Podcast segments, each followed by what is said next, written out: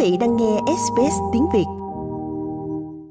Thủ tướng Anthony Albanese đã sử dụng một bài phát biểu quan trọng để thu hút sự ủng hộ cho cuộc trưng cầu dân Ý năm 2023, công nhận người bản địa trong hiến pháp và tiếng nói của người bản địa trước Quốc hội. Trong một bài phát biểu đầy tâm huyết tại hội nghị của Trung tâm Nghiên cứu Chifley ở Canberra, ông Albanese nói rằng người Úc có cơ hội hiện đại hóa hiến pháp. If not now, when? Six years. Nếu không phải bây giờ thì khi nào? 6 năm sau tuyên bố Uluru từ trái tim, 56 năm sau cuộc trưng cầu dân Ý năm 1967, 122 năm sau khi thành lập liên bang. Nếu không phải bây giờ thì khi nào? Cuộc trưng cầu dân Ý năm 2023 là về hai điều, công nhận và tham vấn. Recognition and consultation.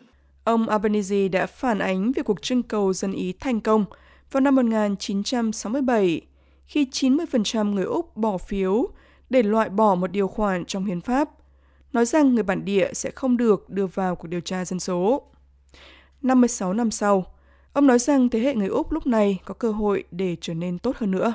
Instead of removing a provision that no longer speaks for who Thay we vì are, loại bỏ một điều khoản không còn phù hợp với chúng ta nữa, chúng ta có thể thực hiện một thay đổi nói lên tương lai mà chúng ta tìm cách xây dựng.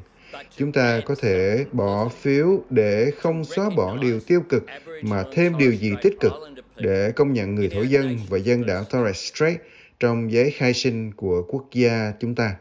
Nhưng dựa những lời chỉ trích từ khắp các lĩnh vực chính trị đối với tiếng nói The Voice, ông Albanese đang cố gắng tạo ra một sự đoàn kết.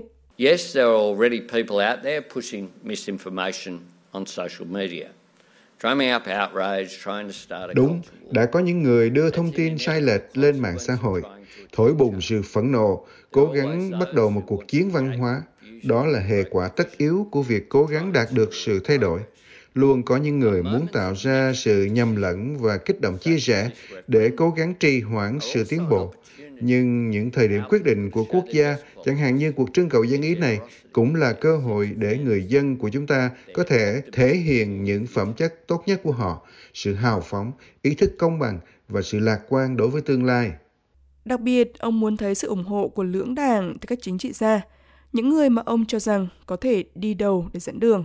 I welcome any constructive contribution to the legislative process. Tôi hoan nghênh bất kỳ đóng góp mang tính xây dựng nào cho quy trình lập pháp, cho hình thức của chiến dịch, cho sự thành công của kết quả.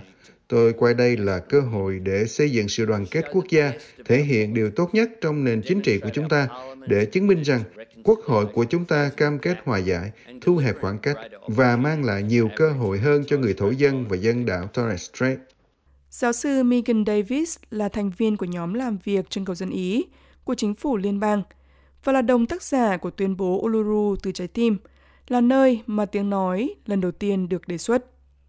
Cô nói với đài ABC rằng mặc dù điều quan trọng là phải bảo đảm sự ủng hộ từ nghị viện, thế nhưng lá phiếu phụ thuộc vào toàn quốc gia. All Australians can see that something has to change. This is not like 19... Tất cả người Úc có thể thấy rằng có điều gì đó phải thay đổi. Lần này không giống như là cuộc trưng cầu dân Ý cho một thể chế Cộng hòa vào năm 1999, nơi mà mọi người nói, nó không có hư hỏng đâu, đừng có sửa chữa nó.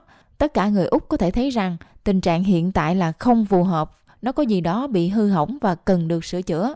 Thế nhưng phe đối lập dường như vẫn không được thuyết phục. Đảng Tự do hiện vẫn chưa thống nhất trong việc đưa ra quan điểm của đảng, trong khi Đảng Quốc gia phản đối. Người phát ngôn của Liên minh về các vấn đề bản địa Julian Leeser đã bảo vệ yêu cầu của thủ lãnh đối lập Peter Dutton về việc cung cấp thêm thông tin về cách thức hoạt động của The Voice. Những câu hỏi mà ông Peter Dutton đưa ra là những câu hỏi mà người Úc đã hỏi ông ấy khi ông ấy đi thăm những vùng khác nhau. Chúng là những câu hỏi mà tôi đã được người Úc hỏi khi tôi đi đến các nơi, và chúng tôi nghĩ rằng đây là những câu hỏi sẽ được tiếp tục được hỏi trong suốt chiến dịch trưng cầu dân Ý. Ông Leeser, người vốn ủng hộ tiếng nói, nói rằng ông thất vọng trước những bình luận của Thủ tướng Albanese.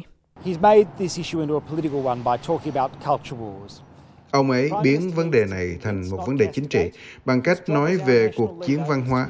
Thủ tướng cần thuyết phục mọi người chứ không phải buộc tội. Công việc của ông ấy với tư cách là nhà lãnh đạo quốc gia của chúng ta là giải thích và thuyết phục. Ông Albanese đã nhắc lại rằng tiếng nói sẽ không có bất kỳ quyền lập pháp hoặc quyền phủ quyết nào, trong bối cảnh có nhiều câu hỏi về phạm vi tiếp cận của nó.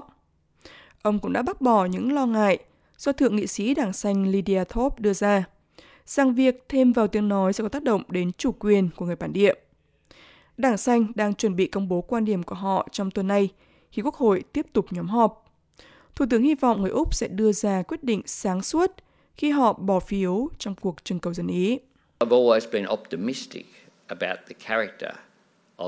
Tôi luôn lạc quan về phẩm chất của người Úc. The Voice sẽ là một thành tựu quốc gia mà mọi người Úc có thể cùng chia sẻ, vận động cho nó, bỏ phiếu cho nó, ăn mừng thành công của nó, cùng đóng vai trò của mình trong một bước tiến lịch sử đối với đất nước chúng ta, để đón nhận tương lai tốt đẹp hơn, công bằng hơn và tôn trọng hơn, để thêm lá phiếu và tiếng nói của họ vào thông điệp của chúng ta gửi đến thế giới về quốc gia hiện đại của chúng ta, sự trưởng thành của chúng ta, sự thống nhất của chúng ta và cam kết của chúng ta đối với việc hòa giải. Quý vị muốn nghe những câu chuyện tương tự có trên Apple Podcast, Google Podcast, Spotify hoặc tải về để nghe bất cứ lúc nào.